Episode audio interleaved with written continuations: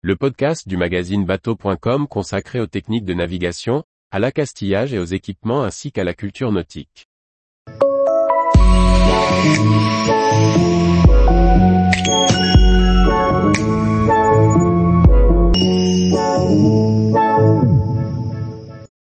La plaisance, naviguer entre passion, émerveillement et réalité.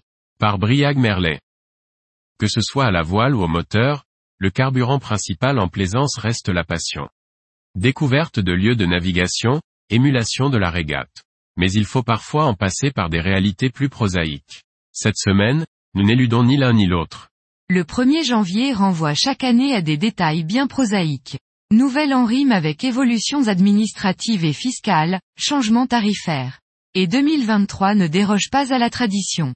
On a donc interrogé pour vous les affaires maritimes pour l'aspect maritime, qui nous rappelle l'usage de la fiscalité plaisance, mais nous nous sommes aussi intéressés au péage plaisance fluviale, qui malgré certaines rumeurs évolue de manière raisonnable. Après ces nouvelles rassurantes, nous nous sommes chargés de recharger le réservoir à rêve de navigation avec du carburant pour tous les goûts. Les accros à la compétition se réjouiront de la bonne santé de ce monument de la régate qu'est le Fastnet, désormais ancré à Cherbourg. Les amateurs de canaux se délecteront de la lecture d'un bel ouvrage sur le canal de Bourgogne, tandis que ceux attirés par le luxe rêveront devant le projet de super-yacht à voile Wingsang.